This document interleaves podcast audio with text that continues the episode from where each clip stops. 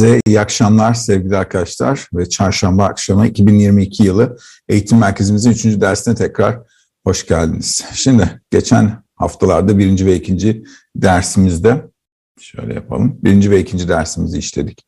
Ve Kabala ilminin ne olduğuydu birinci dersimiz ve dedik ki Kabala ilmi sadece bu dünyada yaşarken yaratılışın amacı olan üst bir bilinci edinmek. Buna bazen yerden bilinci diyoruz, bazen yerden edinmek diyoruz, yerden ifşa etmek diyoruz. Yani sonuç itibariyle yaratılışın bir amacı var. Ve bu ilim sadece kişinin yaratılış amacına gelmesine yönelik bir çalışma.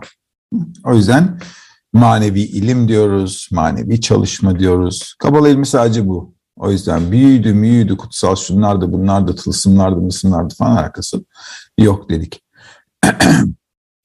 İkinci derste de ne dedik? Yerden bizi başta nerede yarattı, nasıl yarattı, nasıl bir hissiyat içerisinde yarattı ve biz de şimdi kendimizi nasıl bir realitede hissediyoruz. Bundan bahsettik.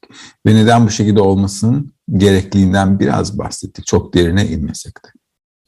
Ve bugünkü dersimizde Kabala ilminin tarihi.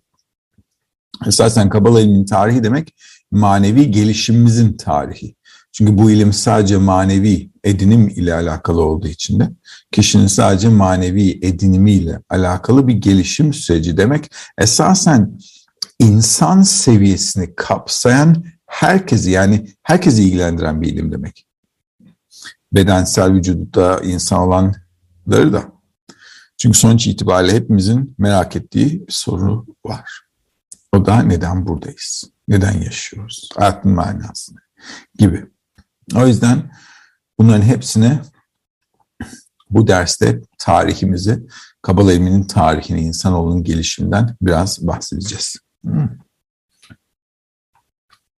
Konuyla ilgili sorularınız varsa arkadaşlar onlara öncelik tanıyacağız. Ee, konuyla ilgili sorularınız yok ise onları da gönderebilirsiniz.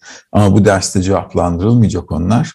Büyük ihtimalle ya önümüzdeki hafta ya da ondan sonraki hafta e, şey yapacağız bir tane soru cevap dersi yaparız. Tamam. Hep birlikte. O zaman bir soru ders, soru cevap seansı yaparız, ders yaparız. O zaman tüm soru ve cevaplarınıza da orada yer veririz. Oldu. O yüzden sıkıntıya gerek yok. Biz önemli olan konularımızı aşama aşama yeri geldiğinde yapalım. Tamam.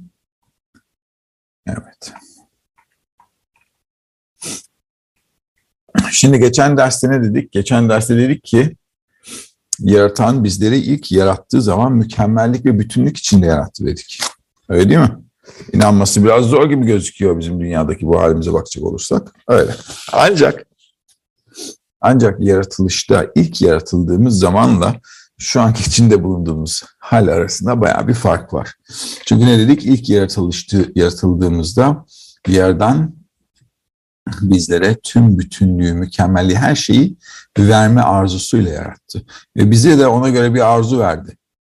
Ancak birisine bir şey bedava verirseniz onun değeri olmaz. Tamam Bizim dünyamızda da öyledir.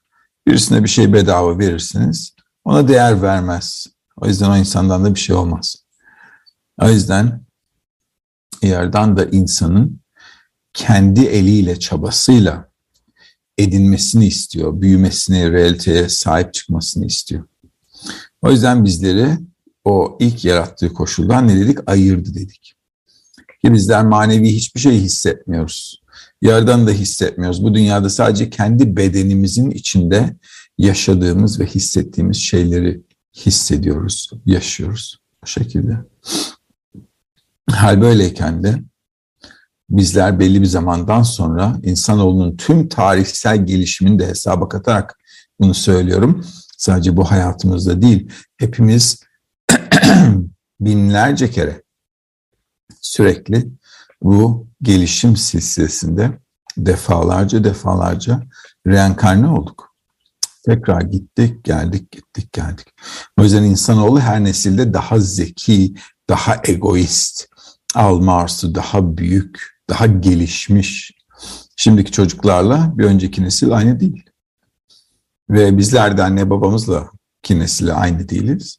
Niye her defasında daha kötü bir nesil geliyor? Tam bu bu şekilde olmak zorunda. Çünkü ne kadar alma arzusu var ise o kadar egosu var demek. Ve ona tekabülen de ne kadar alma arzusu büyükse o kadar kafası çalışıyor demek. O yüzden zeka alma arzusunun boyutuna göre. Bu nedenden dolayı da insanoğlu geliştikçe geliştikçe nesilden nesile, nesilden nesile giderek daha zeki nesiller ortaya çıkıyor. Neden? Çünkü tüm geçmiş nesillerin tecrübeleri içimizde içgüdü olarak bizimle birlikte bize eşlik ediyor doğduğumuz zaman.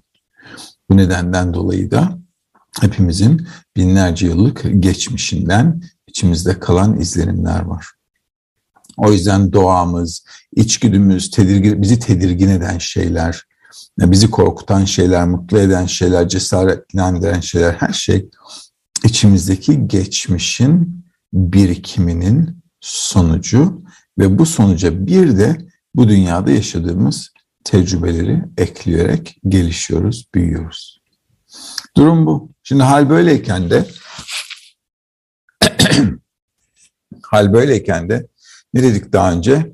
Tüm realitenin gelişimine bakacak olursak Yaradan'ın ilk etapta bizi manevi realitede yarattığı ve daha sonra bizlere kendi edinimimizle, çabamızla kendi kendimizi yüceltme fırsatı verebilmek için yeni bir realite yarattı dedik. O realite de bu dünya.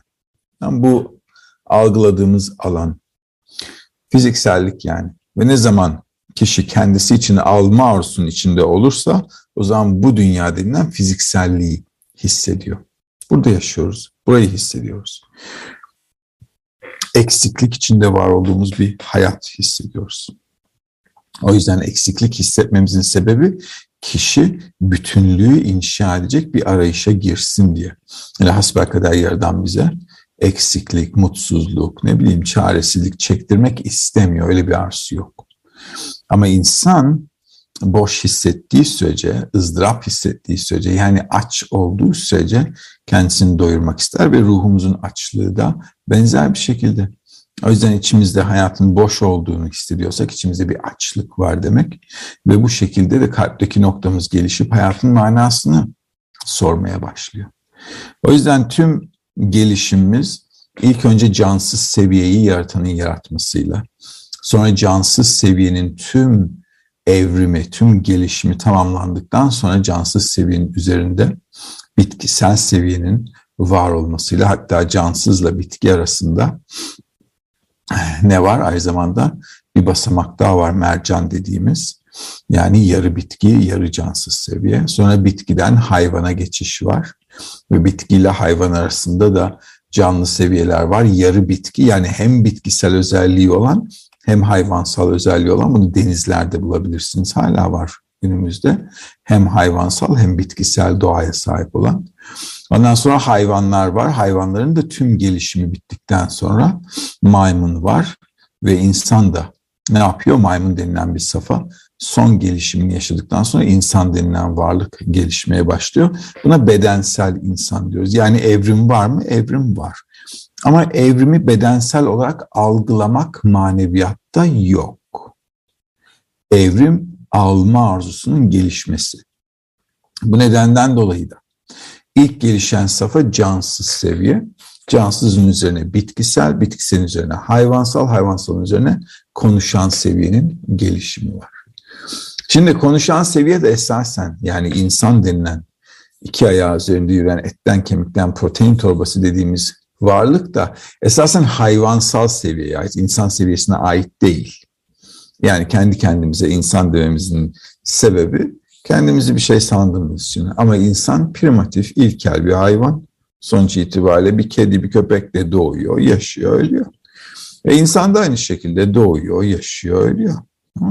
Ha öldükten sonra belki bir şeyler olacak gibi fantazileri vardır ama hey, ne yapabilirsin? Fantazisi biraz daha gelişmiş bir hayvan diyebilirsin. Ama daha fazlasını diyemezsin. Çünkü ne olacağını bilmiyor. O yüzden evet en gelişmiş hayvan diyebiliriz.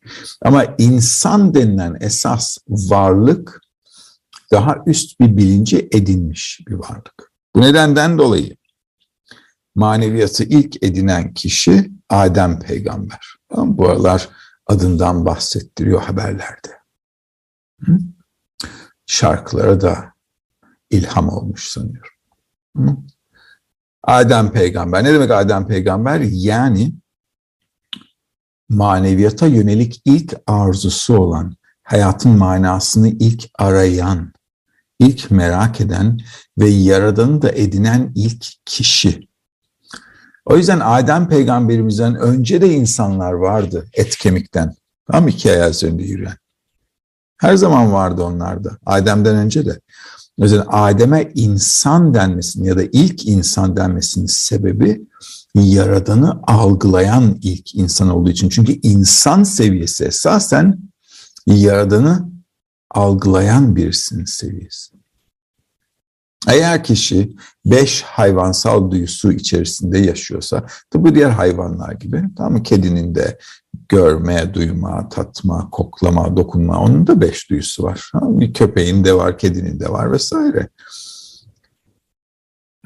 İnsanı insan yapan şey ise beş duyunun ötesinde altıncı bir duyusu. Buna bazen ruh diyoruz, olması. Ve Adem peygamber bunu edinen ilk kişi. O yüzden ilk adam, ilk insan o. Bu nedenden dolayı dışarıdaki şeylerle karıştırmayın. Tamam İnsan denilen varlık bir arzunun gelişimi vasıtasıyla ortaya çıkıyor. Ve ilk manevi arzunun gelişimi Adem peygamberde olduğu için o ilk insan. Buraya kadar hemfikir miyiz? Buraya kadar anlaştık. Tamam O yüzden ilk etten ve kemikten kişiden bahsetmiyor. Maneviyatta etten ve kemikten bir insandan bahsedilmez bile. Çünkü maneviyatta et ve kemiğin bir yeri yok. Et ve kemik ölmek ve gömülmek zorunda. Kaderi ölmek. O yüzden bahsedilen şey insan dediği zaman kitaplarda yaratanı algılayan, üst bir bilinç edilmiş bir kişiden, bir varlıktan bahsediyor. Ve o koşula gelebilmenin koşulu da yeri, mekanı bu dünya dediğimiz yer. Yani kişi yaradandan tümüyle kopuk iken, yaradanı hiç hissetmiyor iken, ondan tümüyle ayrı ve tümüyle sanki yalnız kendi başınaymış hissiyatı içerisindeyken kişi yaradanla ilişkisini bu dünyevi seviyeden inşa etmeye başlaması lazım. Şimdi cansız bilgisayar hayvan konuşan ve insan denilen seviyelerden bahsettik. Toplumumuzda da o yüzden bu seviyeler var. Hatta toplumumuzun çoğu cansız seviyeye ait. Neden? Çünkü cansız seviye kendisini muhafaza etmek, hayatını yaşamak, ondan sonra da öleceğiz nasıl olsa deyip sıradan bir hayatıyla mutlu olup giden insanlardan ibaret. Dünyanın yüzde 99.9'u öyle. Hı? Tüm evrene bakarsanız ne kadar çok cansız seviye var. Öyle değil mi? Tüm evren cansız seviye. Gezegenler, yıldızlar, güneş, şu bu her şey cansız seviye. Nerede bitki var? Dünyada tüm evrendeki cansız seviyeye kıyasla ne kadar bitki var çok az okyanusta damla etmez belki daha da küçük. Hı? O yüzden toplumda da cansız seviye kitleler yüzde 99 daha da fazla yüzde 99.9 diyeceğimiz kitle Bitkisel seviye daha da az, çok çok çok çok daha az. O yüzden tüm realiteyi bir piramit olarak düşünürseniz yani tabanı çok geniş bir piramit düşünün. Kocaman bir tabanı var, çok büyük bir taban ve çoğu cansız seviye. Ondan sonra bitkisel seviye. Bitkisel seviyede toplumda zengin olmayı isteyenler. Onlar da daha az toplumda sıradan sokaktaki insanlara bakmak istersen çoğu zengin olma arzusuna falan sahip değil. Yani kafasında hayali vardır, iste, istiyordur belki ama hayal sadece. Hayal ile arzu arasında fark var. İstiyorum demek, her şeyimi bunun için yapıyorum demek. Öyle insan çok az. O yüzden zenginler dediğimiz bitkisel seviye. O yüzden şaşalı bir şey yok yani.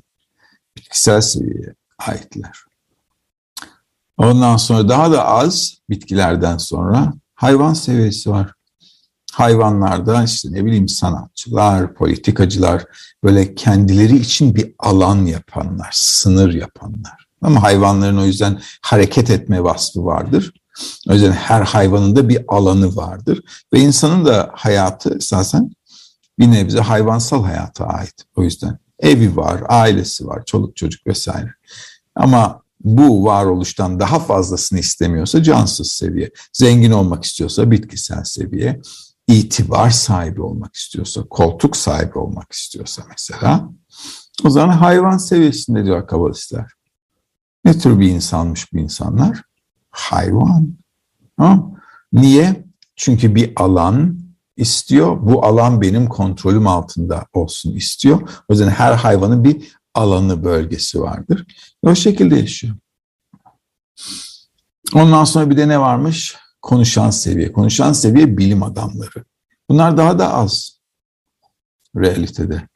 Esas saf, saf bilim adamı realitede keşfedilmemiş doğanın kanunlarını keşfetmek isteyen kişi. Gerçek anlamıyla realitenin arkasında ne var? Esasen sordukları soru kendileri fark etmese de yaratılışın amacı ne? Niye yaşıyoruz? Ama bilinçsiz bir şekilde soruyorlar bunu. Peşinde koşulacak şekilde değil. O yüzden amaçları dünyanın nasıl işlediğini bilmek, yeni işleyiş koşullarını keşfetmek, doğanın kanunlarını keşfetmek, yeni bir şeyler bulmak. Ve hayvansal seviye, fiziksel seviye, bu dünya dediğimiz realite bu kategorilerden ibaret. Ama insan seviyesi bunların hiçbiri değil. İnsan seviyesi bunların üzerinde daha üst bir boyutu, bilinci edinmiş birisi.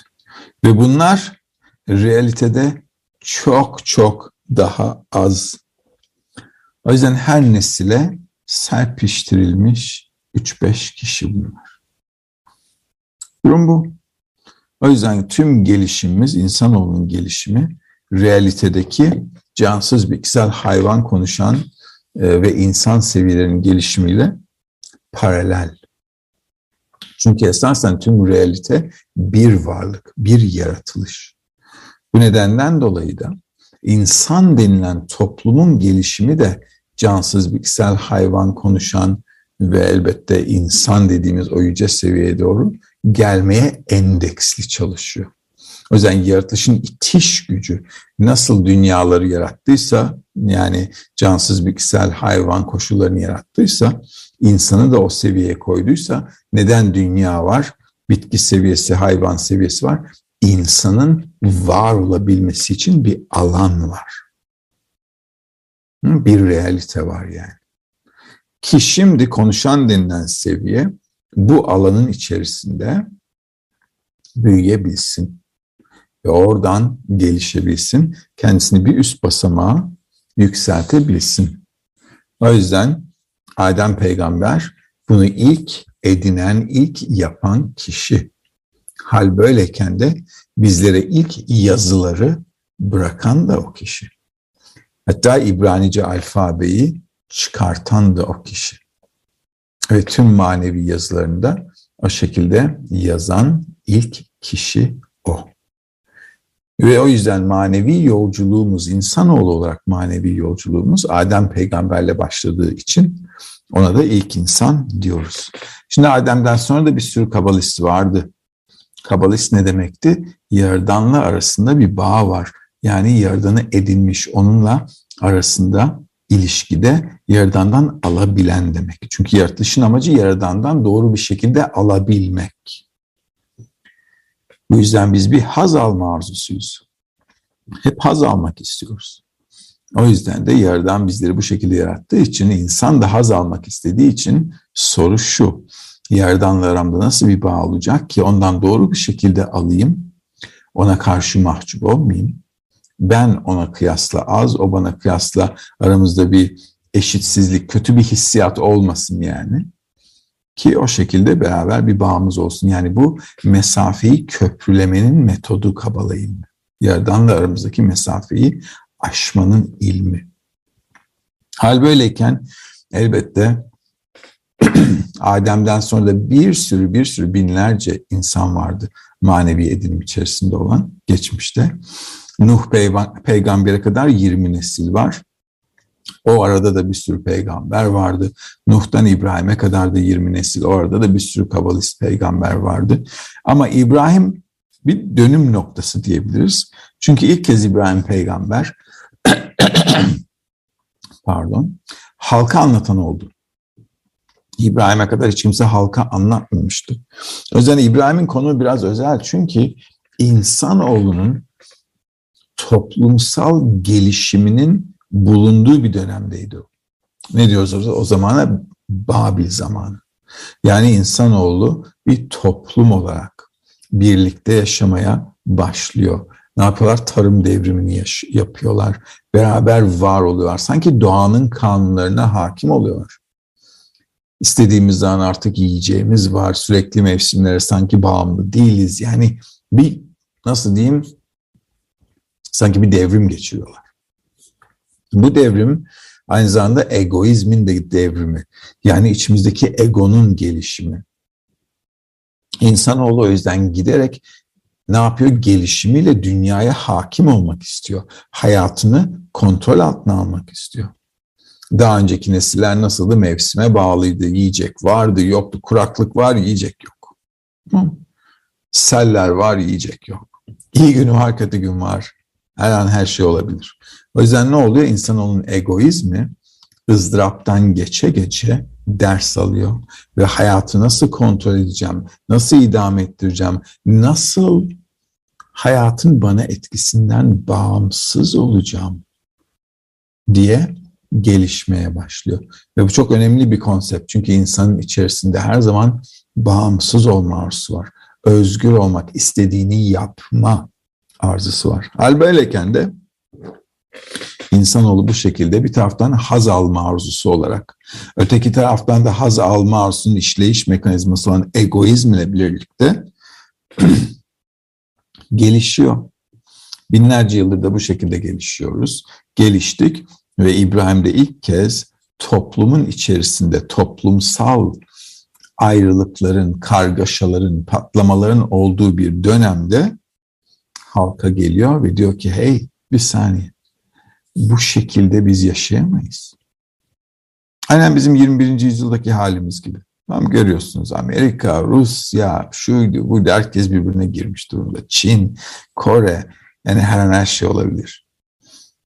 Tüm dünya bir kargaşa içerisinde. Babil'de de aynı şekildeydi. Çünkü 5-6 bin yıl önce yaşayan insanla şimdiki yaşayan insan arasında bir fark yok. Tek fark biraz daha egoist olduğumuz.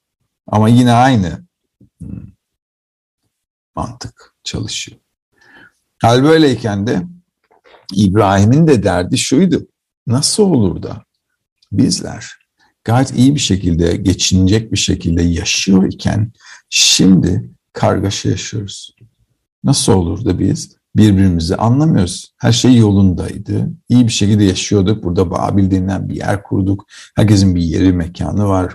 Yaşıyoruz. Ne bileyim tarım devrimini yaptık. Güzel şehirler inşa ettik. Nasıl olur da şimdi birbirimizle kavgaya düşmeye başladık? Ve o da bu gördüğü değişikliklerden, toplumdaki gördüğü değişikliklerden insanlara anlatmaya başladı. Ne dedi? Dedi ki ya biz bu şekilde yaşayamayız. O yüzden bizim farklı bir şekilde var olmamız lazım. Farklı bir şekilde var olmak demek alma arzumuzun üzerinde. Yani bireysel arzularımızın ne olduğu önemli değil. Hep birlikte hepimizin iyi olduğu koşul önemli diye halka anlatmaya başladı. İbrahim o yüzden özel kılan şey bu. Çünkü ilk kez bir topluluk yarattı. Bir grup maneviyatta. Ve bu gruba da Babil'den çıkardığı o insanlara da İsrailoğulları adı verildi. Daha sonra gelen bir ad esasen.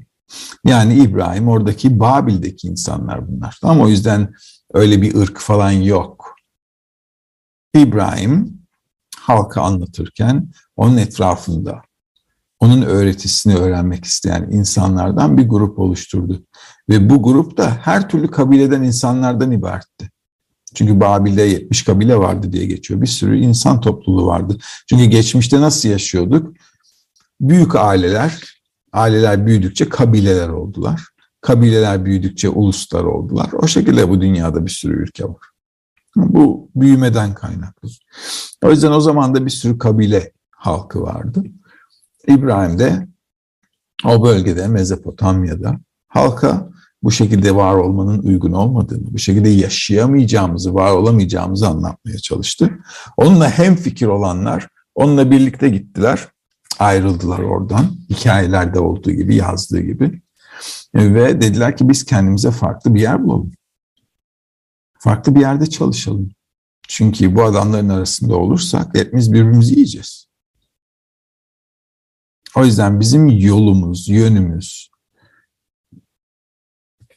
bu diğer insanların yaşadığı gibi olmaması lazım. Nasıl olması lazım? Daha üst bir bilince doğru gitmemiz lazım. Bu şekilde bu dünyada doğduk, yaşadık, öldük. Bu işin bir esprisi yok. Kim bundan fayda sağlıyor? Kimin kimin menfaatine ki? O yüzden İbrahim kendisiyle hemfikir olan, bu dünyada bu şekilde yaşamayla hemfikir olmayan insanlarla bir grup oluşturdu ve ona ilk, ilk kitapta onlara İbrahim'in evi adı verildi. İbrahim'in topluluğu. Ve o zaman da kabilelerin isimleri var biliyorsunuz. Her kabilenin. Bizim de hani Türklerde vardır ya boylar, boyların isimleri. O şekilde kabile kabile. O zaman da isimleri vardı. Ve İbrahim de bunları her taraftan topladığı için bir sürü dışarıdaki farklı kabilelerden, ailelerden.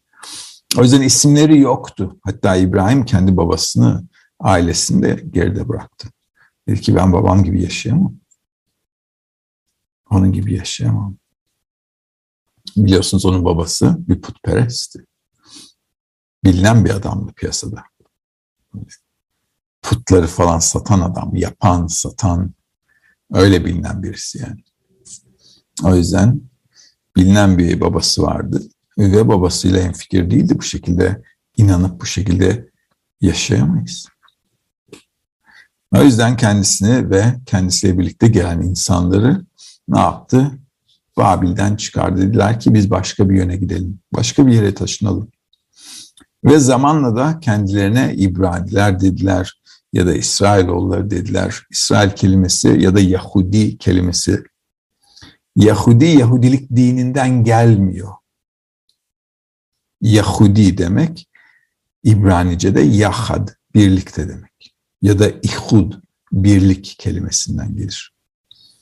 Ve İbrahim zamanında da öyle bir din yoktu zaten. O yüzden ilk İbrahim, İbrahim'e ilk Yahudi derler o yüzden. Ama onun zamanında Yahudilik dini falan yoktu. Bu bir tanım. Tamam. Mesela bize de bize de isim verdikleri gibi. O şekilde. O yüzden ilk ilk e, kendilerine verdikleri isimler İbrani, İbrani'de lavor kelimesinden ivri, karşıya geçen demek. Karşıya geçen, lavor, geçmek kelimesinden. Yahudi, birlik, beraberlik, Yahad birlikte kelimesinden. Ve İsrail oğulları demek. İsrail yaşar el iki kelimeden. Yaradana doğru demek. O yüzden onlar da kendilerine bu isimleri verdiler. Çünkü amaçları hepsi bakın farklı kabilelerden farklı insanlar olmalarına rağmen onları bir arada tutan tek şey neydi? Yaratılışın amacını edinme arzusu. Yani kültürleri farklı, renkleri farklı, dilleri farklı, inançları farklı. Yani o zaman inançları neydi? Taptıkları putlar farklı vesaire her neyse. Ama arada onları tutan bir şey vardı. O da yaratılışın amacı. Ve İbrahim de onlara ilk etapta yaratılışın amacının ne olduğunu anlattı. Zaten hayatın boş olduğunu hisseden insanları topladı. O yüzden kaynaklardan da geçer. İbrahim Babil'de boş insanları topladı. Yani hayatın boş olduğunu hisseden insanları. O tür insanlar hayatın manasının olmadığını hissedenler. Neden yaşadığını merak edip de cevap bulamayan adamları bir araya getirdilerler ve bu insanlardan bir kabile oluşturdu. O kabile İsrailoğulları denilen kabile. Yani Yaradan'a doğru olmak isteyen bir grup insanın kendilerine verdikleri isim bu. Çünkü her biri farklı yerden gelmişti. O yüzden kendilerine verdikleri ad amaçlarına yönelik bir isimdi. Ve herkes bununla hemfikir olabilirdi. Çünkü hepsi ortak bir amaç uğruna bir araya geldi. Durum bu. Ve elbette İbrahim'den sonra da bu gelişti. İshak, Yakup, Yusuf, sonra Musa, Musa'dan sonra da Harun, Harun'dan sonra vesaire Davut ve birinci tapınak, ikinci tapınak onların yıkılması ve esasen Davut'ta bu gelişim bitti. Çünkü Davut Malhut dediğimiz 10. sefirayı temsil ediyor. Bu arada realitede de insanlardan bahsettiğimiz zaman Adem, ne bileyim Nuh, İlyas, İbrahim, İshak, Yakup, Yusuf vesaire Musa, Harun bunlardan bahsettiğimiz zaman insan olarak et ve kemikten bahsetmiyor kitaplar. Çünkü et ve kemiğin maneviyatta bir yeri yok. Yeri olsaydı vücudumuz asla ölmezdi. O yüzden insan denilen nitelikleri yani ihsan etme, yaradanla bağda olan temsili nitelikler bu insanların hepsi. O yüzden insan var. Yani Yaradan'la bağ var. O bağ temsil ediyorlar. Nedenden dolayı da on sefirot var biliyorsunuz. Ve bunlar da her birini temsil ediyor. Yani insanla Yaradan'ın arasındaki ilişkideki bağ temsil ediyorlar. İbrahim'de, İshak'ta, Yakup'ta, ondan sonra Musa, Harun, Yusuf ve Davut. Ama Davut da son durak. Ondan sonra insanoğlunun manevi gelişiminin olabileceği nokta o nokta itibariyle duruyor, duraklıyor ve Davut'un zamanında bir grup insan maneviyatı tam anlamıyla edinmiş oluyor. Ondan sonrası tarihsel gelişimimiz. Yani dinlerin gelişmesi başlıyor. Dinler çıkıyor. Dikkat ederseniz bunların hepsi peygamberlerden sonra. Yani Davut'tan sonra, Musa'dan sonra vesaire. Tamam? Musa Yahudilik dinini getirmedi. Öyle konseptler var dışarıda. Öyle bir şey yok. Hiçbiri din denilen bir şey getirmedi. Din çok sonra 2000 yıl önce çıkan bir şey. Tam Yahudilik dini de 2000 yıl önce çıktı. Hristiyanlık ondan sonra da İslam zamanla gelişti bunlar. Ama Adem'den o zamana kadar Davut'a kadar hiç öyle bir din yoktu. Sadece manevi öğreti vardı. Yani kişinin bu realitede yaşarken nasıl yaratılışın amacı olan Yaradan'ın katına, seviyesine ulaşabileceği, yani onun bilincine ulaşabileceği ve tüm manevi öğreti bundan ibaret. Hal böyleyken de Kabala ilminin gelişimi, tarihi ilk etapta buraya kadar, Davut'a kadar. Ondan sonra da insanoğluyla birlikte maneviyatı edinmiş bir grup insanın karışımı, harmanlaşması var. Ve bu harmanlaşmadan da tüm dünyanın gelişimi var. Bu gelişim zaten vasıtasıyla da bu karışım harmanlaşma vasıtasıyla da dünyada felsefeler, dinler, kültür, bilim, sanat, ticaret her şey ondan sonra gelişiyor. O safhadan sonra gelişiyor. Tamam mı? Kısacası özet bu. Yani Adem'den Davut'a kadar olan bir dönem var ve o dönemde maneviyatı edinmiş bir grup insan var. Daha sonra bu bir grup insanın dünyadaki varoluşu ve diğer tüm dünyadaki insanlarla karışımından dolayı tüm dünyasal gelişimimiz var ki buna dediğim gibi Her şey dahil, bilim, kültür, eğitim, teknoloji, ticaret, felsefe, dinler, her şey. Ki insanoğlu dört bir yandan gelişmeye başlıyor. Çünkü manevi edinim olmasa idi, insanoğlunun gelişimi çok yavaş olurdu. Çok çok yavaş. O yüzden manevi edinim kapasitesinde olan bir grup insan varsa ama insanın gelişimi çok hızlı olur. Ve bu hız, bu tempo o yüzden geçmişimize bakarsanız milyonlarca yıllık insanoğlunun tarihine bakacak olursanız son 5-6 bin yıldaki yaptığımız gelişme ve hatta en son 100 yılda yaptığımız gelişme kaç binlerce yıldır gelişimden çok daha fazla. Neden? Çünkü bir hız, bir ivme var. Durum bu.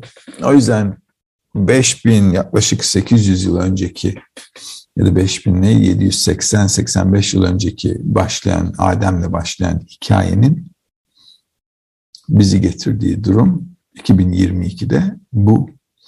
O yüzden dünyamızda da hala o metodla, manevi metodla çalışan, yaşayan, bu koşulu anlayan bir grup insan var ki bunlara kabalistler diyoruz. Ve diğer şekilde yaşayan insanlar var.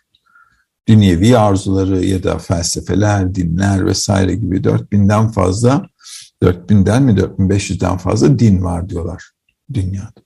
Her insanın kendisine özgü, hoşuna giden koşullara göre yaşama devamlılığı bu şekilde. Tamam Ve insanoğlu hep birlikte hala gelişiyoruz. Çünkü alma arzumuz hala gelişiyor. Gerçi artık çürüme safhasındayız. Alma arzumuzun artık gideceği, kaçacağı bir yer yok. Ve bu dünyadan tümüyle kendimizi koparmak için de şimdi ne yapıyorlar? Sanal alem inşa ediyorlar.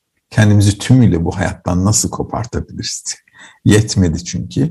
Televizyon, spor, hobiler, gezmek, tozmak bunların hiçbiri yetmedi. Ve şimdi sanal dünyaya kafamı sokacağım bir yere ve oradan hiç çıkmayacağım. Hı? Yemeğimi bile orada yiyebilirim.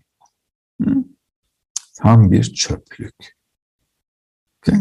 Olacak olan şey bu ama mecburen böyle. Çünkü insanoğlu dibin dibini görmeden yani kötülüğün hat safhasını görmeden iyiye geçmek, iyiyi aramak, iyiye doğru bir şeyleri değiştirmek istemez. Maalesef insanoğlu olarak bile kötü bir huyumuz var. ızdıraba karşı sabırlıyız. Yani sürekli sabırlı bir şekilde her şey düzelir. Her şey iyi olur. İyi düşünelim, iyi olsun der. Ağıl o şekilde. Yani binlerce yıllık ızdıraptan sonra hala kafa geri geri çalışıyor. O yüzden hayat ne yapmak zorunda adama? Tokatları ağırlaştırmak zorunda. Ve önümüzdeki yaşayacağımız koşullar da bu. Yani giderek daha büyük tokatlar yiyerek geliştik. Ve şimdi de önümüzde biraz daha böyle nasıl diyorlar? Hokkalı olanlar mı diyorlar? Hokkalı olanlar var. Bu şekilde. Ümit edelim ki bunlara gerek kalmadan gelişelim. Ama insanoğlunun manevi gelişimi ile egoistik gelişimi paralel. Bunu anlamanız lazım.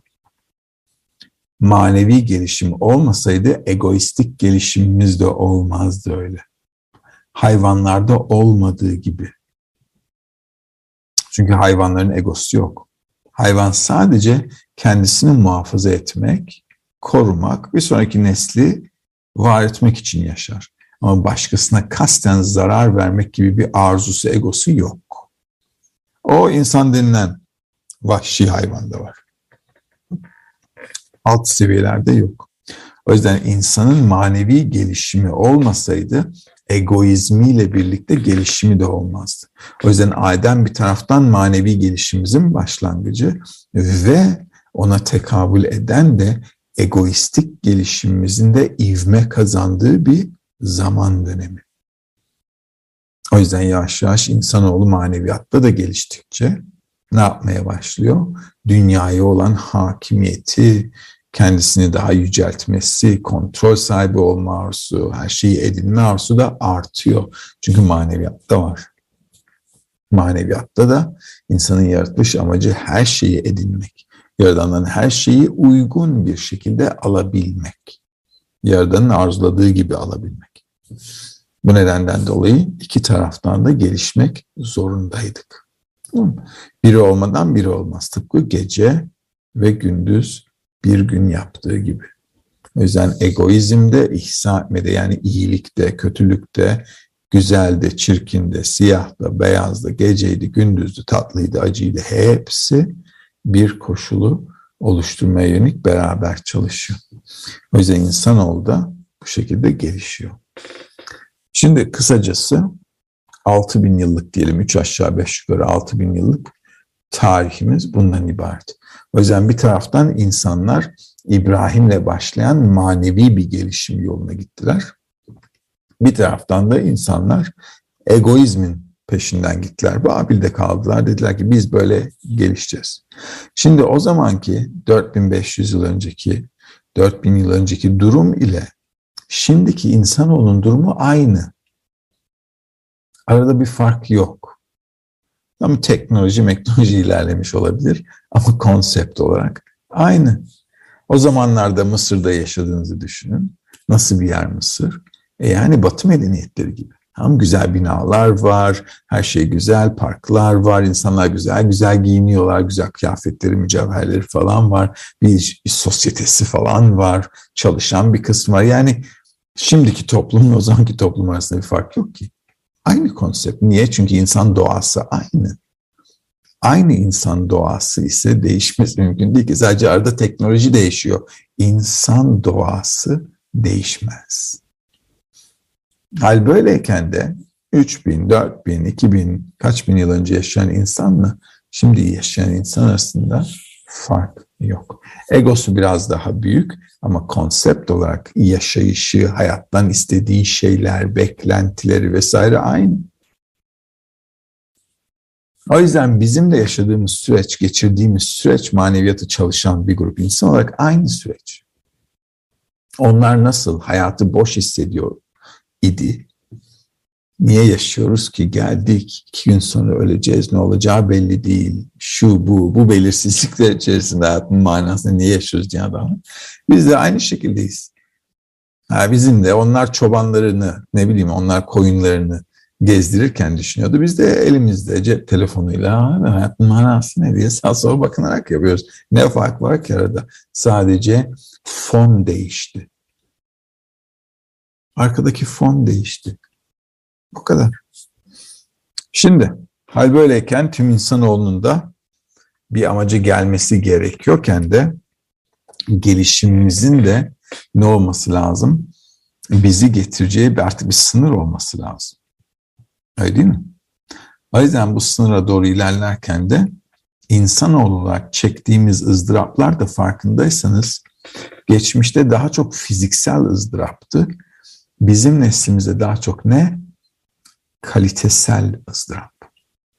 Yani her şeyimiz var, yiyoruz, içiyoruz, herkesin bir cep telefonu var, iyi de olsa kötü de olsa ama hayatın tadı yok.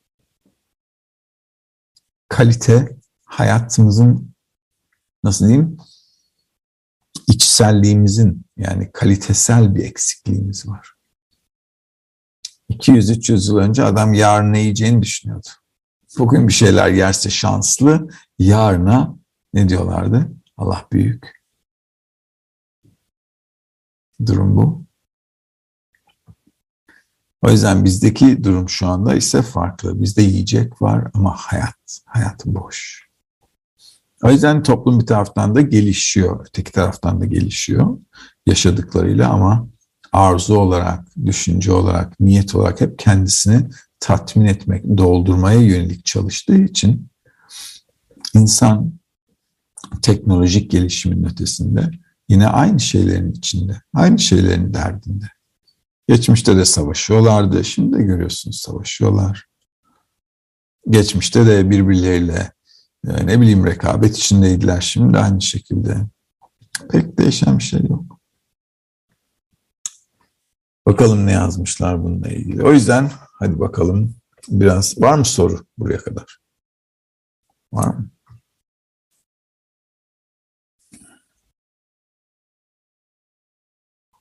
Hasan, Abdurrahman, Manolya, Mustafa. Dört kişi soruyor herhalde öyle mi? İlk Adem yerden edindiyse nasıl edindi? Wow, nasıl edinebilir? Hepimizin kalpteki noktası var. Hı? Kalpteki noktamız olmasaydı esasen tüm yaratılışta var. Tüm yaratılışta yaradandan bir parça var yoksa hiçbir şey var olamazdı. Ne hayvan ne bitki ne cansız seviye. Adem'in dolayısıyla bizlerin ne dedik? Aramızdaki fark ne? Adem'den bizim neslimize kadar artan egoizm dedik. Alma arzumuz büyüyor, egoizm büyüyor doğal olarak. Bu nedenden dolayı alma arzumuz Adem zamanında yok gibi bir şeydi. Saf bir şeydi. Yani bayağılığımız yoktu. O yüzden kişinin ne kadar saflığına göre o kadar ifşa edebildiği koşul var. Bu saflık, bu arılık onu Yaradan'a yakın yapan şeydi. O yüzden hayatın manası ne diye sormaktan, biraz düşünmekten kişi o şekilde edinebilirdi. İkinci bir koşul da şudur, ızdırap. Kişinin yaşadığı büyük ızdıraplar kişiye maneviyatta da açılım sağlar derler. İstikrarlı değildir o koşul fazla ve kalıcı da olmaz. Özellikle bizim neslimizde hiç kalıcı olmaz. Bayağılığımızdan dolayı. Ama ızdırap gezeni genellikle maneviyat açar ve bu içsel de olabilir ya da fiziksel bir e, işkenceden geçiyor değil. O yüzden kişinin araması, arzulaması bir şeyi keşfetmeye yeter. Bizim dünyamızda da aynı şey. Bizler realitedeki doğa kanunlarını, gerçekleri nasıl keşfediyoruz? Keşfetme arzumuzdan keşfediyoruz. Eğer arzumuz olmasaydı hiçbir şey keşfedemezdik. O yüzden Adem'in de Yaradan'ı keşfetmek gibi bir arzusu vardı. Yani Yaradan demeyelim mesela yaratılışın amacı. Neden yaratıldık? Bizi kim yarattı? Bizden ne istiyor? Ve maneviyatı da çalışırsak, eğer bizlerle çalışırsanız göreceksiniz ki manevi çalışmanın özü Yaradan'a yönelik bir arzu geliştirmek. O yüzden her kimin Yaradan'a yönelik bir arzusu var ise o Yaradan'ı keşfedebilir. Güzel soru. Adem peygamber bu edinimi kendi kendine mi yapmıştır? Vallahi Havva da yardımcı oldu diyorlar. Yani biliyorsunuz adam hayatı sorgulatan faktörlerden biri de kadın. Açısı niye yaşıyoruz?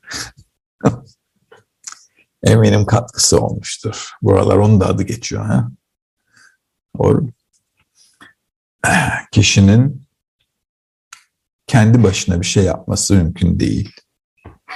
Her şeyi her zaman yaradanla birlikte, çevreyle, yaratılışla yapar. Bu nedenden dolayı Adem'in de çevrede, olumlu koşullarda arayışa gelmesi, kalpteki noktasının uyanmasıyla birlikte olmak zorunda. Onu da ancak yaradan uyandırır.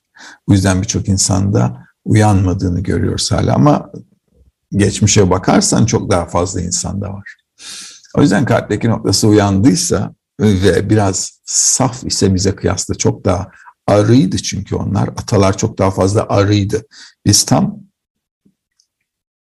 egoizmin böyle en, en derin, en kirli yerlerindeyiz. Hal böyleyken edinmesi daha basit. Ama ama bayağılık az olduğu zaman edinim de az. O yüzden edinimin yüceliği, büyüklüğü bayağılığın yüceliğine bağlı. O yüzden bir taraftan saf kablarla, arı kablarla edinmek daha kolay ama edindiğin şey daha az. Arada fark.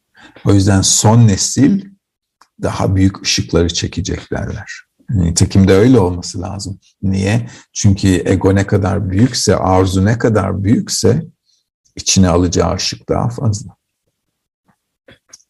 Yaradan ile bir bağımız yok ve bu bağı inşa etmesi gerektiğini sezgisel olarak mı keşfetti? Ama bilmiyorum sezgisel olarak mı keşfetti. O da bizler gibi başladı.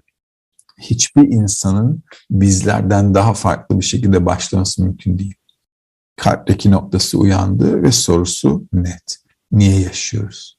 Hayatın manası ne? Burada ne işim var? Hı? Bu, bu şekilde. O yüzden sezgisel bir şey derken maneviyatta öyle bir şey yok. Maneviyatta edinim net. Ne demek net? Yani edindiğim her şey yüzde yüz gerçek olması lazım. Edinim o demek. O yüzden kitapları bize yazabildi. Tamam Adem peygamberin de yazıları var biliyorsunuz. Doğanın kanunları ile ilgili Raziel adında bir melek. Tam yazdığı yazılar. Tüm realitenin arkasında tek bir gücün nasıl işlediğini anlatıyor. Nasıl keşfeder? Yavaş yavaş birden olacak hali yok. O yüzden kişinin arzusu önemli biraz önce dediğim gibi. Ve maneviyatta en önemli şey alma arzumuz. O yüzden yerden bize arzu olarak yarattı. Alma arzusu. Eğer kişi maneviyatı çok isterse o zaman alabilir. O şekilde.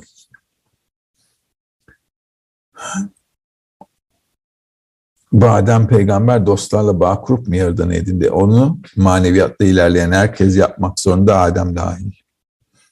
O yüzden de ilk yaptığı şey ne? Oğullarını öğretmek. Ailesine. İbrahim'e kadar her şey aile ve akrabalar dahilinde, yakın çevre dahilinde, toplumda değil. Ancak İbrahim zamanında topluma ilk kez anlatılıyor. Niye? Çünkü insanoğlu ilk kez bir toplum oluyor, bir ülke oluyorlar, ne bileyim bir devrim yapıyorlar, tarım devrimi, gelişim oluyor. O zaman toplumsal varoluş, toplumsal hayat ortaya çıkıyor. O zaman topluma anlatılıyor. Tamam. Geriye kalan sorular aynı gibi.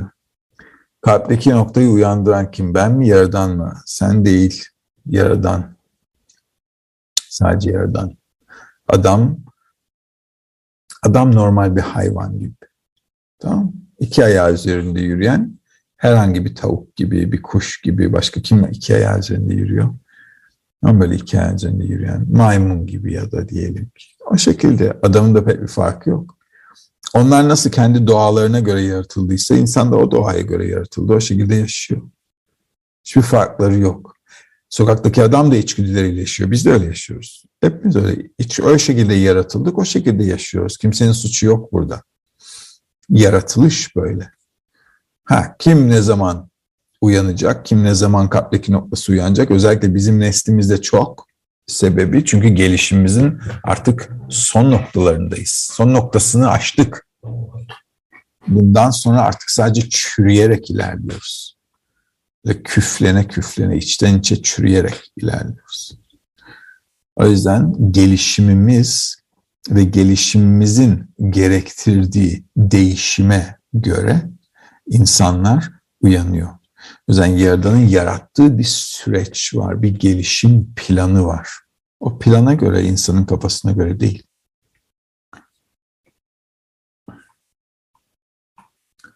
Yaratmışın amacı bir frisbee gibi başladığımız yere dönmek midir? Başladığımız yere bir frisbee gibi dönmek değil.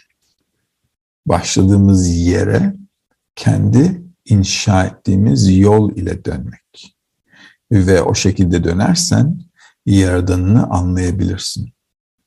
Frisbee gibi, gibi döneydin, o zaman frisbee gibi olurdun. Boş. Hı? Sadece bir rüzgar şeklinde. O yüzden yaratılışın amacı yaradanı edinmek, onun düşüncesini edinmek, onunla bağ içerisinde var olmak. Bütünlüğe kişinin kendi çabasıyla gelmesi demek bir çocuğun bu dünyada büyüyüp kendisinden bir şey yapıp sonra babasını anlayabilmesi ya da annesini anlayabilmesi. Yaradanın da insandan istediği aralarındaki bağda bir eşitlik olsun ki insan kendisine alçak, kötü, küçük hissetmesin. Bu yüzden insanın çabasıyla inşa ettiği maneviyatı, Yaradan'ın bu realiteyi yoktan var ettiği gibi insanın da kendisi için manevi realiteyi yoktan var etmesiyle aynı şey. Ve ancak o şekilde Yaradan'ı anlayabilir. O yüzden bizim dünyamızda maneviyat yok. Ama kişi kalpteki noktanın başlangıcıyla yoktan var edebilir. O zaman Yaradan'ı anlayabilir. Çünkü Yaradan da bu realiteyi yoktan var etti. Taner sormuş. Rehberim ilk onlu grup nasıl oluştu? Ve neden her şey onlu grupta başlayacak? Grup olmadan kabala çalışamıyor muyuz?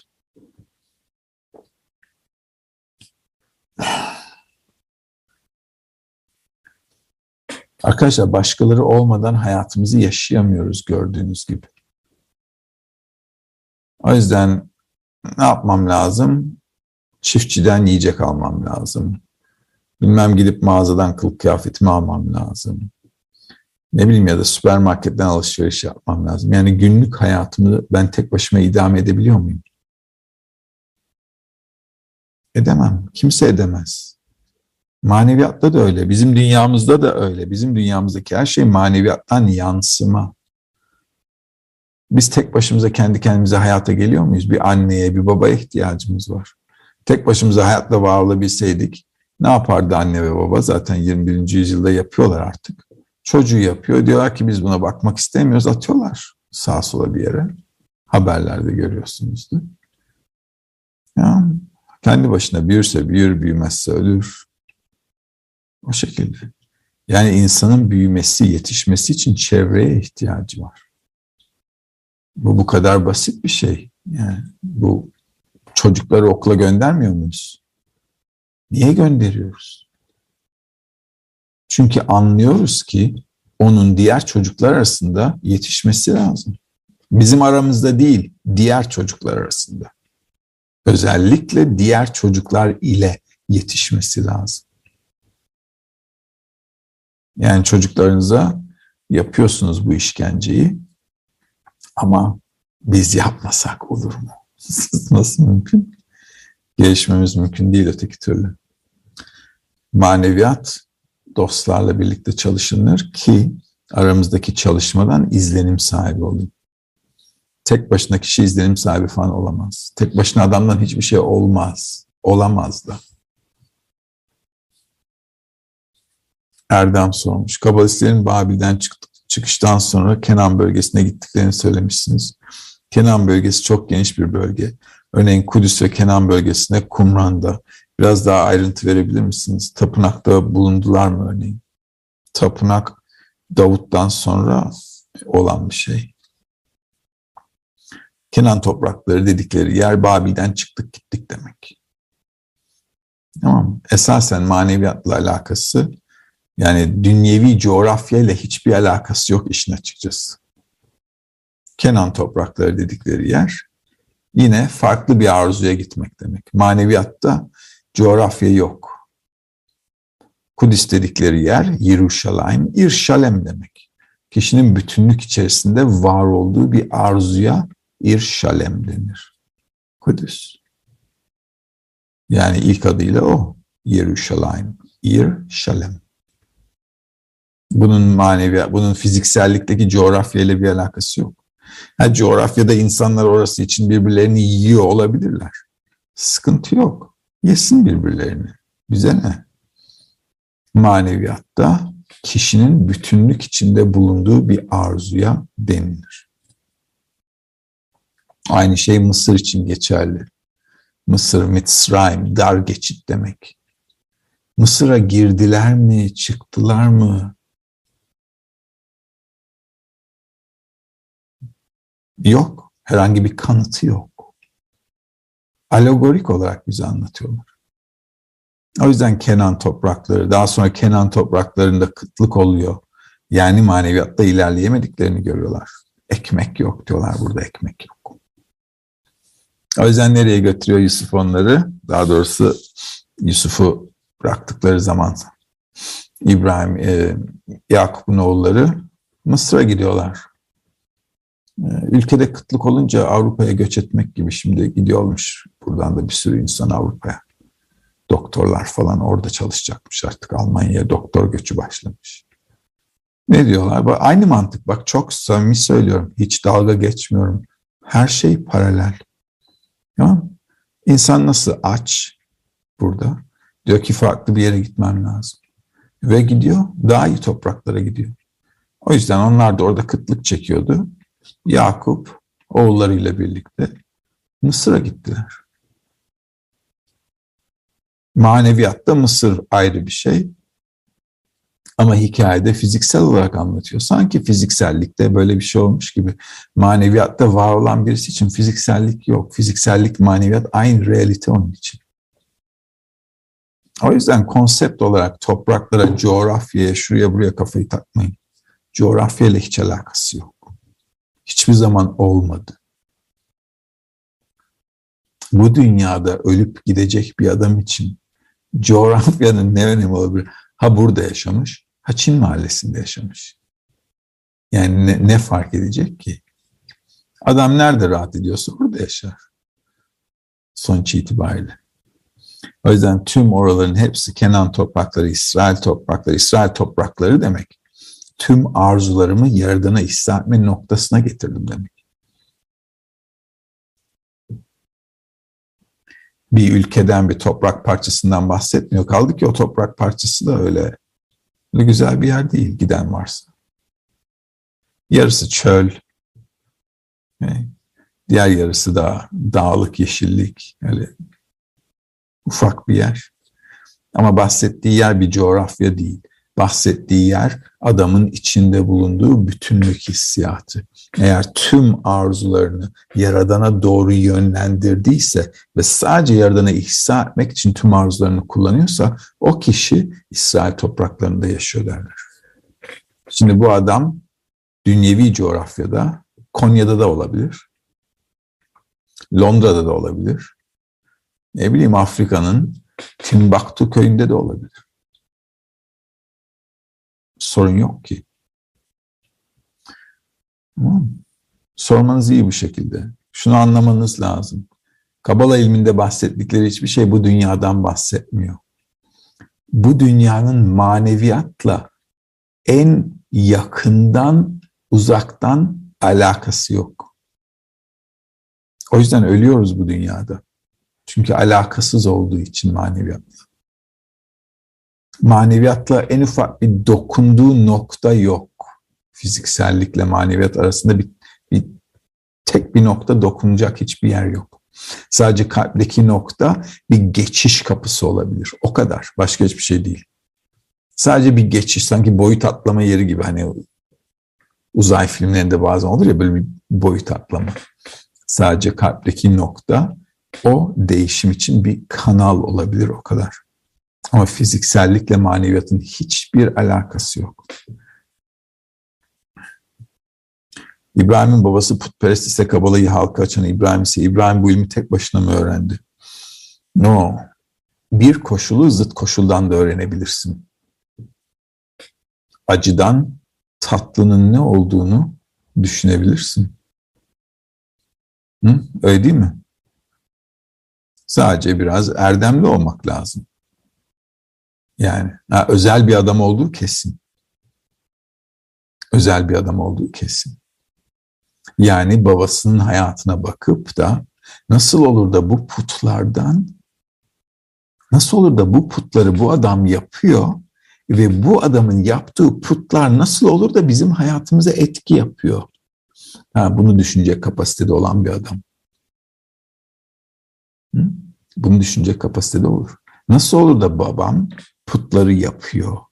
Çok iyi paraya satıyor.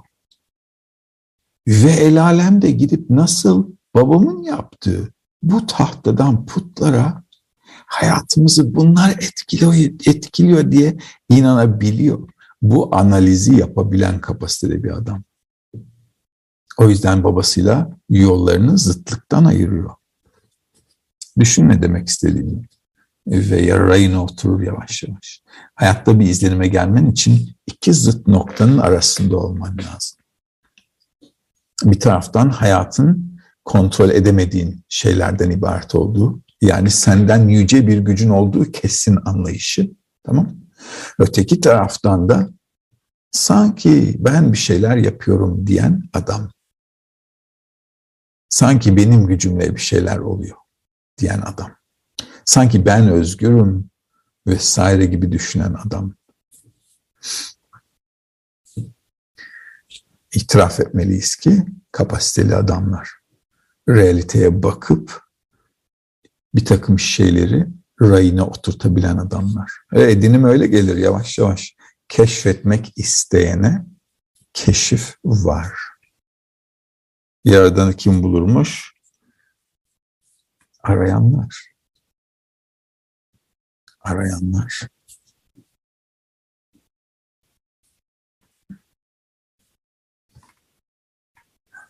Tolga sormuş. Adem seviyesi ya da makamı için 6 bin öncesine işaret ediyorsunuz ve kalpteki noktanın uyandığı beşerden insan seviyesine geçmiş ilk adımdır Adem diyorsunuz.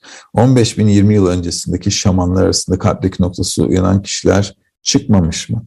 Bilmem yazmışlar mı öyle bir şey? Yazmışlar mı? Ben eldeki şeylere göre giderim her zaman. Tamam, elde ne var? Ne anlatıyorlar? Ve anlattıkları şey analiz ettiğim zaman uygun mu değil mi? Yani hayatımızın içinden bize öğretiyorlar mı? Hmm. Öğreti demek bana yaşadığımdan sebep sonuç ve olması gereken gitmem gereken koşulu anlatması lazım. Öyle var mı bir şeyler? O yüzden felsefe yapmayız Kabala ilminde. Kabala ilminde çok basit bir şey var. Anlat bakalım ne diyor. Doğamızı anlatıyor kabalistler. İnsanın doğası ne? Hayatını nasıl yaşıyor? Ve doğuyor, yaşıyor, ölüyor. Ne tür bir süreçten geçiyor? Gelişimi, tüm insanoğlunun tarihsel gelişimini adamlar bilimsel olarak anlatıyor. Benim anlattığım her şey binlerce yıl önce kabalistik kaynaklardan çıkma.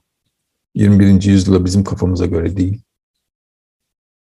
Realitenin içimizde sadece algılandığını 2000 yıl önce yazmışlar Zohar'da. Tüm realitenin sadece insanın içinde algılandığı ve dışında esasen hiçbir şey olmadığı, olamayacağı ve insanın sadece dünyaya bakınca kendisini gördüğünü 2000 yıl önce yazmışlar. Şimdi 2000 yıl önce bu adamlar bunu kime anlatsın sence? 2000 yıl sonra anlatamıyoruz. Cadı yakma olayları buradan çıkıyor. Hı? Eğer insan onun anlatan, anlayamayacağı bir şey anlatırsan ne derler? Cadı. O yüzden her şey elde ne var ve anlatılan şey karşı taraftaki insanın anlayabileceği şekilde mi anlatılıyor? Çünkü önemli iki nokta bu. Bir, bana ne anlatıyor? İki, dinleyen kişinin aklına, hafızasına sığacak şekilde mi anlatılıyor? O da nasıl anlayacak kişi? Yaşadığı hayattan anlayacak. Fantazisine göre değil. Benim hayatım bundan ibaret. O yüzden kalpteki nokta ilk kriter. Yani adam sorması lazım. Ben niçin yaşıyorum? Hayatın manası ne? Niye hayatın tadı yok? Niye her şeyim olmasına rağmen mutlu olamıyorum? Aç değilim, çıplak değilim. Hayatım yeterli. Ama niye mutlu değilim? Soru bu. O yüzden Kabala ilmi hayatın içinden anlatıyor. Ve Kabalistlerin de Adem'in de ne dedim kalpteki noktası uyanan kişi Adem'le sizin aranızda bir fark yok. O da ne diyor ben başlarım böyle hayata bu nasıl bir hayat. Gün be gün ızdırap. Yok ava gideceksin, yemek bulacaksın. Yok bilmem çiftçilik yapacaksın. İki gün yağmur yağacak, bütün hasap gitmiş. Ayıkla pirincin taşını. Adam dertli. Öyle hey gökten melekler geldi bize bir şeyler getirdiler. Vuhu diye öyle bir şey yok maneviyatta. Net, somut, ızdırap sonucu adamın kendine sorduğu soru var. Bu hayat kime hizmet ediyor? bu hayat yaşamaya değer mi ki yaşıyoruz? Ve bizi yaratan bizden ne istiyor da bizi böyle bir hayat getirdi? Bunlar net kişinin içsel ızdırabından gelen sorular. O yüzden adam soruyorsa bunları konuşacak bir şey var. Sormuyorsa konuşacak bir şey yok. Ya dünyevi hayatına devam edecek, ölüp gidecek ya da başka bir seçeneği yok zaten. Dünyeviyatını yaşayıp ölüp gidecek. Neye inanıyorsa inanıyor, inanmıyorsa inanmıyor. Ne fark eder? Ne olduğu da fark etmez. Herkes ölüyor. Fatih sormuş. Yaradan'a olan yaklaşımımızı nasıl optimize edebiliriz? Öğreneceğiz onu. Önemli olan şimdi çalışmanın temellerini oturtmak. Çalışma nereden geliyor, ilim nereden geliyor, nasıl insanlar bunu çalışır, neye odaklanmamız lazım, bunları bir araya getirmemiz lazım ki temelimiz olsun. Niye bu dönemlerden geçiyoruz? Siz içinize yani çalışırken içinize siniyor mu, sinmiyor mu değerlendirin diye. Eğitim merkezinden niye geçiyoruz? Siz kendi kendinizi yoklayın diye. Sizi ikna etmek için değil. Çalışacaksam bu şey içime siniyor mu? Dedikleri şey normal mi? Değil mi? Yoksa fan fan film fan bir şey mi anlatıyor? Mistik fıstık bir şey mi anlatıyor? Yoksa somut hayatımla ilgili niye mutlu değilim? Niye kendimi boş hissediyorum? Niye hayat amaçsız geliyor? Niye sıkıldım hayattan? Bu sorulara cevap veriyor mu, vermiyor mu? Kabala böyle bir adam için. Fatih sormuş. Yaradan olan, okey bunu okuduk. Hakan sormuş. Adem'in kitabı yaratılış kitabının orijinal ya da sonradan yazılmış fiziki kadim kitap mevcut mu? Var internet sitemize geçirildi o kitap. İbranice bulabilirsin. Kabalamedia.info'ya gireceksin ve İbranice dilini tıklayacaksın. Kabalistler diye bir sekme var. Adem sekmesine gireceksin ve orada bulabilirsin. Ertuğrul Han, herkesin ilmi diyorsunuz. Herkes mi gelecek bu derslere? Yok, herkes gelmeyecek. Herkesin ilmi dediğim zaman herkese açık bir ilim. Ama herkes, herkes gelir mi sanmıyorum herkesin geleceğini. Kabala ilmini çok fazla adam çalışmaz. Çalışmayacak da işin açıkçası. Az bir grup insan. Geçmişte de öyleydi, şimdi de öyle olacak. Hiçbir zaman kitlelerin ilgisini çekmeyecek. Sokaktaki adam sadece nasıl iyi bir hayat yaşarım onun derdinde. Maneviyata gelen adam hayatın manası derdinde. Dışarıdaki adamın hayatın manası sorgusu dünyevi hayatının kötü olduğu hissiyatından maneviyata gelen bir kişi öyle değil. Maneviyata gelen bir kişi işin açıkçası hayatı iyi kötü o da o da umurunda değil. Onu da iplemiyor. O yüzden farklı bir yaklaşım var. O yüzden çalışmayı az kişi yapar. Az kişi de olacak. İnsanoğlunun az bir bölümü. Peygamberler kabalist mi? Demek öyleyse bizim peygamberimiz de mi kabalist? Kitap da kabalist bir kitap.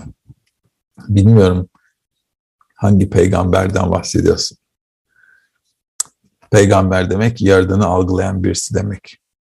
Kabalistler de yaradanı çalışan herkesin algılayabileceğini söylüyorlar. O şekilde. Yani senden de bir tane olabilir. Hı? Canan sormuş, vahiy gelmesi yaradan ışığı tam alması mı peygamberlerin? Vahiy gelmesi yaradan ışığını tam alması mı peygamberlerin? Vahiy gelmesi demek kişinin basamak atlaması demek. Yani yaratılışın basamaklarının teker teker çıkması, yeni bir anlayış demek. Yaradanla yeni bir bağ var demek. O. Gökten bir şeyler inmiyor. Kişi edinim sahibi oluyor basamak basamak. Bu anlayışa denir, bu edinime denir. Mavi sormuş, mutlu rehberim o zaman kabula yenip Yaradan'ın istediği yola girdiğimizde ızdırapların bitmesi gerekmez miydi? Niye? ızdıraplar biterse bir sonraki basamağa nasıl gideceksin? Bir de ızdırabın tanımı ne? ızdırabın tanımı ne? Dünyevi ızdırap mı? Yoksa manevi ızdırap mı? İkisi farklı şey. Maneviyatta da ızdırap var. Biz bu dünyada niye ızdırap çekiyoruz? Arzularımız tatmin olmadığı için. Maneviyatta da ızdırap var. Başkalarının arzusunu tatmin edememekten çekilen ızdırap. Kendine bir tarif et. Mantık nasıl bir mantık diye. Ya mantık öyle. Çünkü eğer birini seviyorsan ve sevdiğin birisine iyilik yapamıyor isen ızdırap değil mi? ızdırap hissiyatı olmak zorunda ve kötü bir hissiyat değil. İnsanı ilerleten bir hissiyat. O yüzden iki taraftan da var. Dünyevi ızdıraplar azalacak mı, azalır mı? Öyle soruyorsan o doğru. Eğer kişi maneviyatta ilerlerse dünyevi ızdıraplara bakışı değişir. Tamam, bakışı değişir. Anlayışı ve yaklaşımı değişir. O zaman amaca yönelik bir koşul olarak görmeye başlarsa ızdırap olarak hissetmez. Fırsat olarak hisseder. Her şey bir bakış meselesi. Olaya nasıl baktığıma bağlı. Sedef sormuş. İnsan zekasının giderek arttığını söylediniz. Bu durumda otizmin artması olabilir diyebilir miyiz? Arkadaşlar bilmiyorum. O tür şeylere girmiyorum. Kabala ilminde de yok. Kabala bir tek şeyden bahsediyor. İnsanın alma arzusu gelişiyor. Geliştikçe egosu da gelişiyor ve bu bizim hayatımızı rezil ediyor. Yaratılışın amacına gelmek için de kötülüğün hat safhasına gelmemiz lazım ki insan neden iyilik yok diye sorsun. Ve iyiliği inşa etsin. İyilik dedikleri şey de Yaradan'la birlikte mutlak bütünlük içerisinde var olmak. Kısaca olay bu. Gerçekten bu 20 saniyelik ya da 10 saniyelik söylediğim şey de tüm olay. O yüzden otizmdi ya da başka bir hastalıktı. Dünyaya baktığınız zaman bin bir tane, bin bir sürü şey var. Otizm olabilir, başka bir şey olabilir. Her şey bir sürü bir sürü şey var insanda. Normal ne bilmiyoruz zaten. Normalin ne olduğunu da tanımlayabilecek bir durumda, öyle bir durumda olacağız ki normal ne değil kimse bilmiyor. Herkes, herkesin elleri havada. Bilmiyoruz. O yüzden kabalistler hiç kimseyle ilgili iyi, kötü, olumlu, olumsuz demiyor. Yaratılış bu şekilde diyor. Ve Yaradan'ın bu şekilde yaratması, bu süreci böyle yapması bizim elimizde olan bir şey değil. Anladığımız bir şey de değil. Ha, anlayabilir miyiz? Anlamaya gelmeliyiz. Çünkü tüm çocukların büyümesi gerektiği gibi insan da büyümek zorunda. Büyümek ne demek? Yerden gibi yetişkin olmak, olgun olmak. Bu çocuklar bu dünyada büyüyor. Anneleri, babaları gibi hayatlarını idame ettirmek zorundalar. Maneviyatta kişi büyümek zorunda. Yaradanın realitesinde kendisini onunla birlikte bir paydaş yapabilmek için. Mantık aynı mantık. Bakın hiç farklı bir mantık yok. O yüzden biraz önce İbrahim'le, Adem'le ilgili konuştuğumuz zaman ne dedim? Ayrıcalıklı insanlar oldukları kesin. Çünkü dünyaya baktıkları zaman belli şeyleri görüyorlar. Bir dakika hayat bunlara böyle davranıyor bu şekilde ve bunlara bu şekilde böyle davranıyor.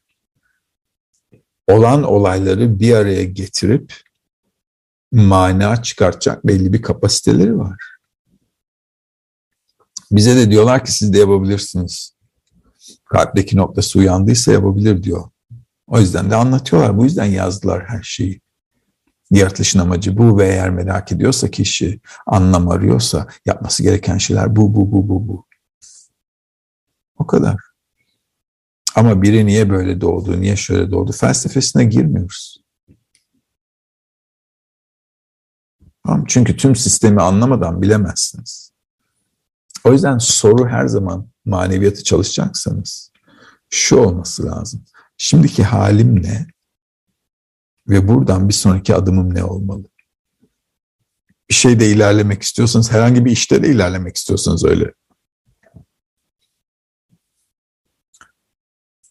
Ferhat sormuş, konuşan seviyede simyacıları kabul edebilir miyiz? Bilmiyorum simyacıları konuşan demek.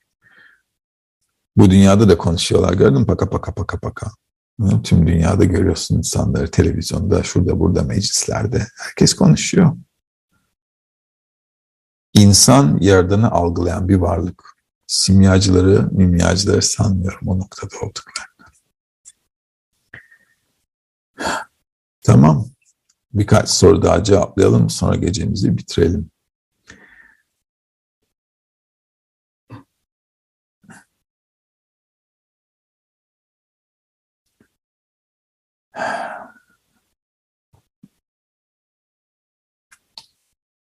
konuyla alakalı bir şeyler seçmeye çalışıyorum ama zorlanıyorum.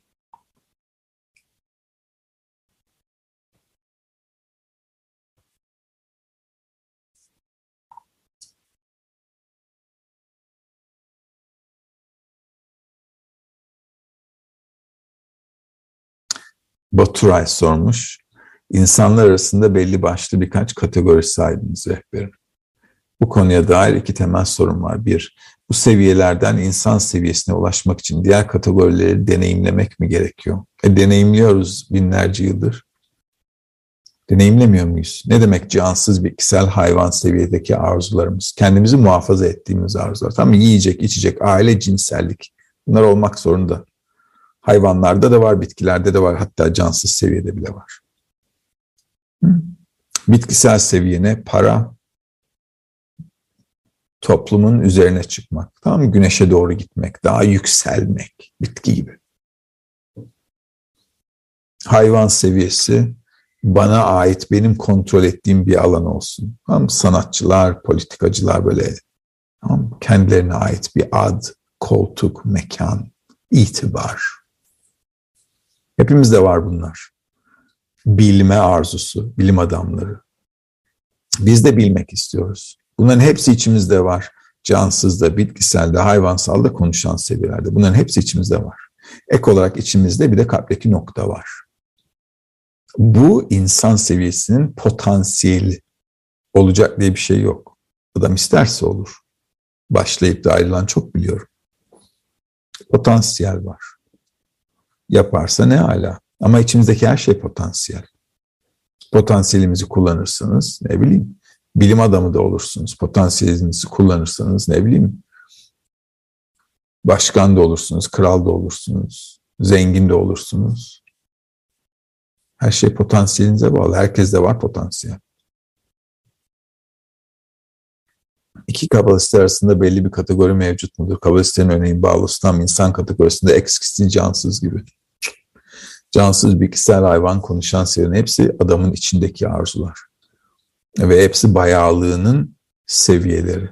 O bayağılıklarını ne yapıyor? İhsan etmeye çeviriyor. O yüzden insanın arzuları her zaman insanla birlikte. Kabı ne kadar büyükse ihsan etme kapasitesi de o kadar büyük.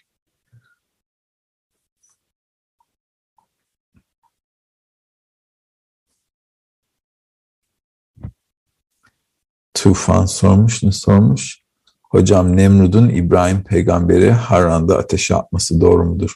Bir de İbrahim ya da Abraham ne demektir açıklarsanız sevinirim.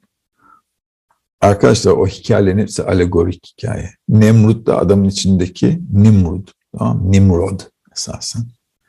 Adamın içindeki sol çizgi, alma arzusu. Ne diyor Nimrod? Ben bu dünyanın kralıyım diyor. Ne demek dünyanın kralı? İstediğim her şeyi alırım diyor. Yapmak istediğim her şeyi yaparım diyor. Hepimizde yok mu? Ben de hayatta şunları yapmak istiyorum diye gençken yola çıkmadınız mı? Ondan sonra hayat tokatladıkça dediniz ya vazgeçtiniz tokatlandıkça hayattan. Yani niye? Çünkü hayat yoruyor, yıldırıyor. Ve adam istememeye başlıyor. Değmez ki buna diyor. Okay. Öyle değil mi? Tecrübelerden öyle. O yüzden Nimrod da hepimizin içinde o evet ben kralım, dünyayı yöneteceğim, şunu yapacağım, bunu yapacağım. Yani arzularımı tatmin edeceğim demek. Nimrod. Avraham, av baba demek. Ham, halk demek. Halkın babası demek İbrahim. Avraham o. O yüzden atalar diye geçer. İbrahim, İshak, Yakup atalar diye geçer. Babalar yani. Halkın ataları, halkı inşa edenler. İbrahim, İshak, Yakup.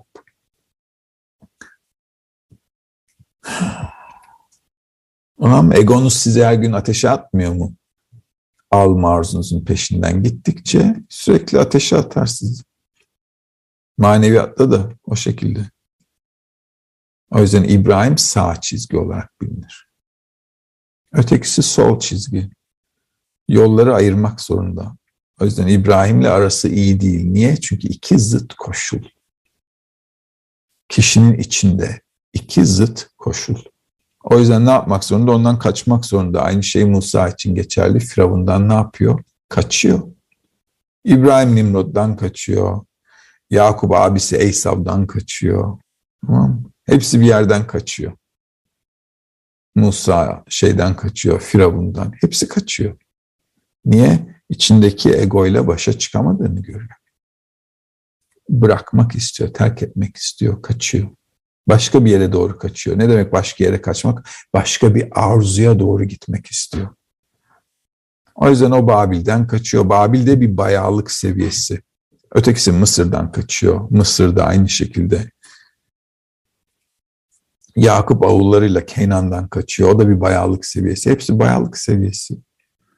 Yoksa kim kime ateş atacak da sıradan bir adam ateş atsanız hayatta mı kalacak? Hülya ölüp gidecek. Bahsettiği şey o değil. Hikayelerde öyle. Ama her zaman okuduğumuz şeyleri maneviyatımızla, içselliğimizde yaşadığımız olaylarla ilişkilendirmemiz lazım. Her şey çünkü alegorik anlatılıyor. Babil'deki 70 kabile aynı zamanda 70 arzuyu mu temsil etmekte? Evet. 70 millet dedikleri o. Dünya milletleri dedikleri o. Ne demek dünya milletleri? Dünyevi arzularımız. Tapınak yap yapımı ve yıkılması maneviyatta ne anlama gelir? Maneviyata inşa ettik, sonra da rezil ettik. O anlama geliyor. Gerçekten öyle. Çok güzel yaptık, hallettik. Ondan sonra egomuz bir patladı. Yaptığımız her şeyi mahvettik. Bitti gitti. Durum bu. Sevgili arkadaşlar saat 9.30 oldu. Cevap vermediğim sorular var. Sıkıntı yok. Haftaya bir soru cevap dersi yaparız. Bunların hepsini aşarız. Ama derslerdeyken işlediğimiz konularla ilgili sorarsanız çok faydası olur. Ki işlediğimiz şeyleri üzerinde böyle derinliğine inelim.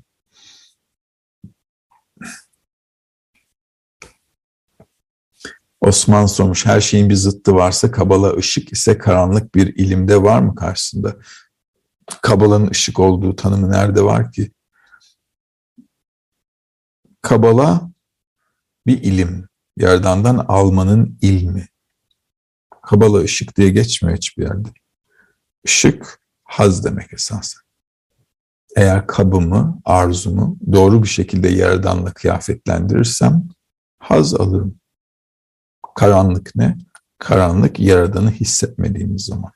Işık ne? Işık yaradanı hissettiğimiz zaman. Ama Kabala ilmi, ışık ilmi diye hiçbir yerde duymadım. Işık olduğunu da tanımlamadı, tanımlandığını öyle görmedim, duymadım.